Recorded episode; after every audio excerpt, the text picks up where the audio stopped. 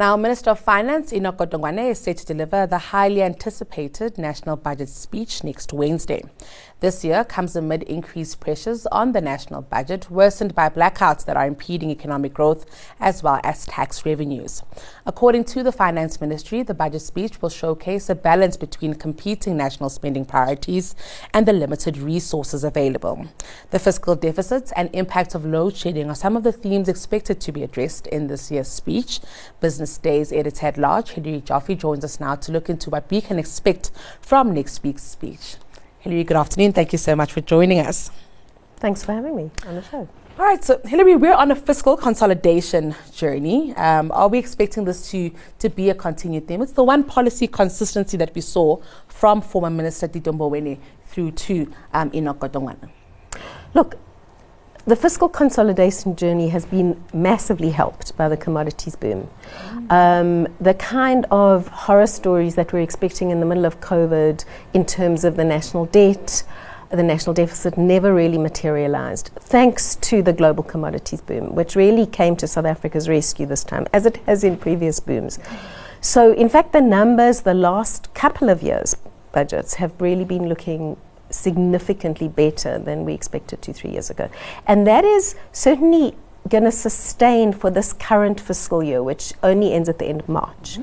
So the medium term budget in October added, I think, 80 something billion to the tax revenue estimates. Mm-hmm.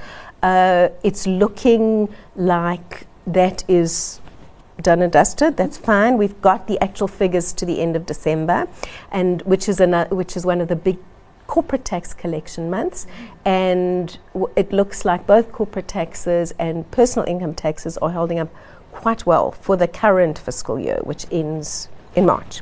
So I think their deficit and their debt targets will come in nicely. The consolidation path is on track, certainly to the end of this year. The question, of course, is what does it look like going out for the next three years, over which the finance minister's got to project his budget.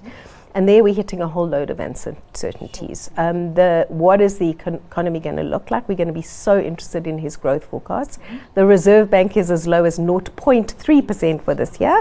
Others are at 1.3 for this year. Where is the Treasury going to come in? And what does that mean for revenue? How much does growth matter versus the commodities boom, for example?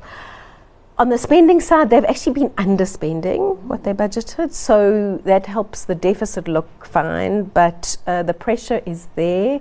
Lots of unfunded things that they're looking to do. When and whether they'll do them, a question mark. That's very interesting that you speak about that uncertainty because a lot of that uncertainty does lay around load shedding, around energy. So let's talk about the different things we are expecting him to address with regards to how much we spend in trying to stabilize our power supply. This is going to be the energy budget. Yes. Okay. Energy is going to be a big theme mm-hmm. in a number of different ways. The first is we have been waiting forever for the Eskom debt restructuring. So he said he was going to give details in the medium term budget. He didn't exactly give details. He said half to th- two thirds of Eskom debt and details in the February budget. Now here we are at the February budget. People will be looking for the details of how he's going to get that debt off Eskom's balance sheet so that it can be solvent and spent, for example, on the kind of transmission grid that we need to enable private generation. So the Eskom debt restructuring is going to be a big theme. Then there's the question of load shedding itself calls on the one hand for incentives for rooftop solar, especially for small businesses and household, which the president has promised in his State of the Nation speech. So we'll see what shape or form those take. Estimates are that a lot of people are already doing it anyway if mm-hmm. they can afford it. Uh, and the other thing which there's been a call for is rebates on um, fuel taxes uh, for diesel for generators. Now, Eskom itself already gets big rebates on the diesel that goes into its open cycle gas turbines. So, in a way, why shouldn't other people who are operating big generators also get those rebates? So, um, to the extent that the finance minister in his own right can do anything, that's where we're going to be looking for some relief, if you like. I'll be keen to see what happens with those incentives for solar, Hilary, because I mean, if it's going to be a form of a tax rebate, we've got so many households in South Africa that actually don't pay taxes because they can't afford to. And so it'll be interesting to see exactly how um, how creative they get uh, with that. Another interesting part of this, um, um, Hilary, we must touch on is the social relief of distress grant. Um, and this is an important one. Uh, we were speaking offline, I said next is an election year, so um, it does matter what happens in the short term and the medium term. But what we're mostly concerned about is what happens in the long term. I think that's the uncertainty because the president has said we're keeping the 350 mm-hmm. for now until the, whatever it is, the end of the next fiscal year. So that is sort of hardwired into the budget for now. I think it is 40, 50 billion a year. Um, the market might be a little concerned if they started, you know, giving a larger grant or to a larger number of people, but for now it's kind of predictable. The question is, in the longer term, uh, does that convert into a basic income grant? Does it not? Uh, what is that going to look like? We've been waiting and waiting. This is going to be definitely another kicking the can down the road effort.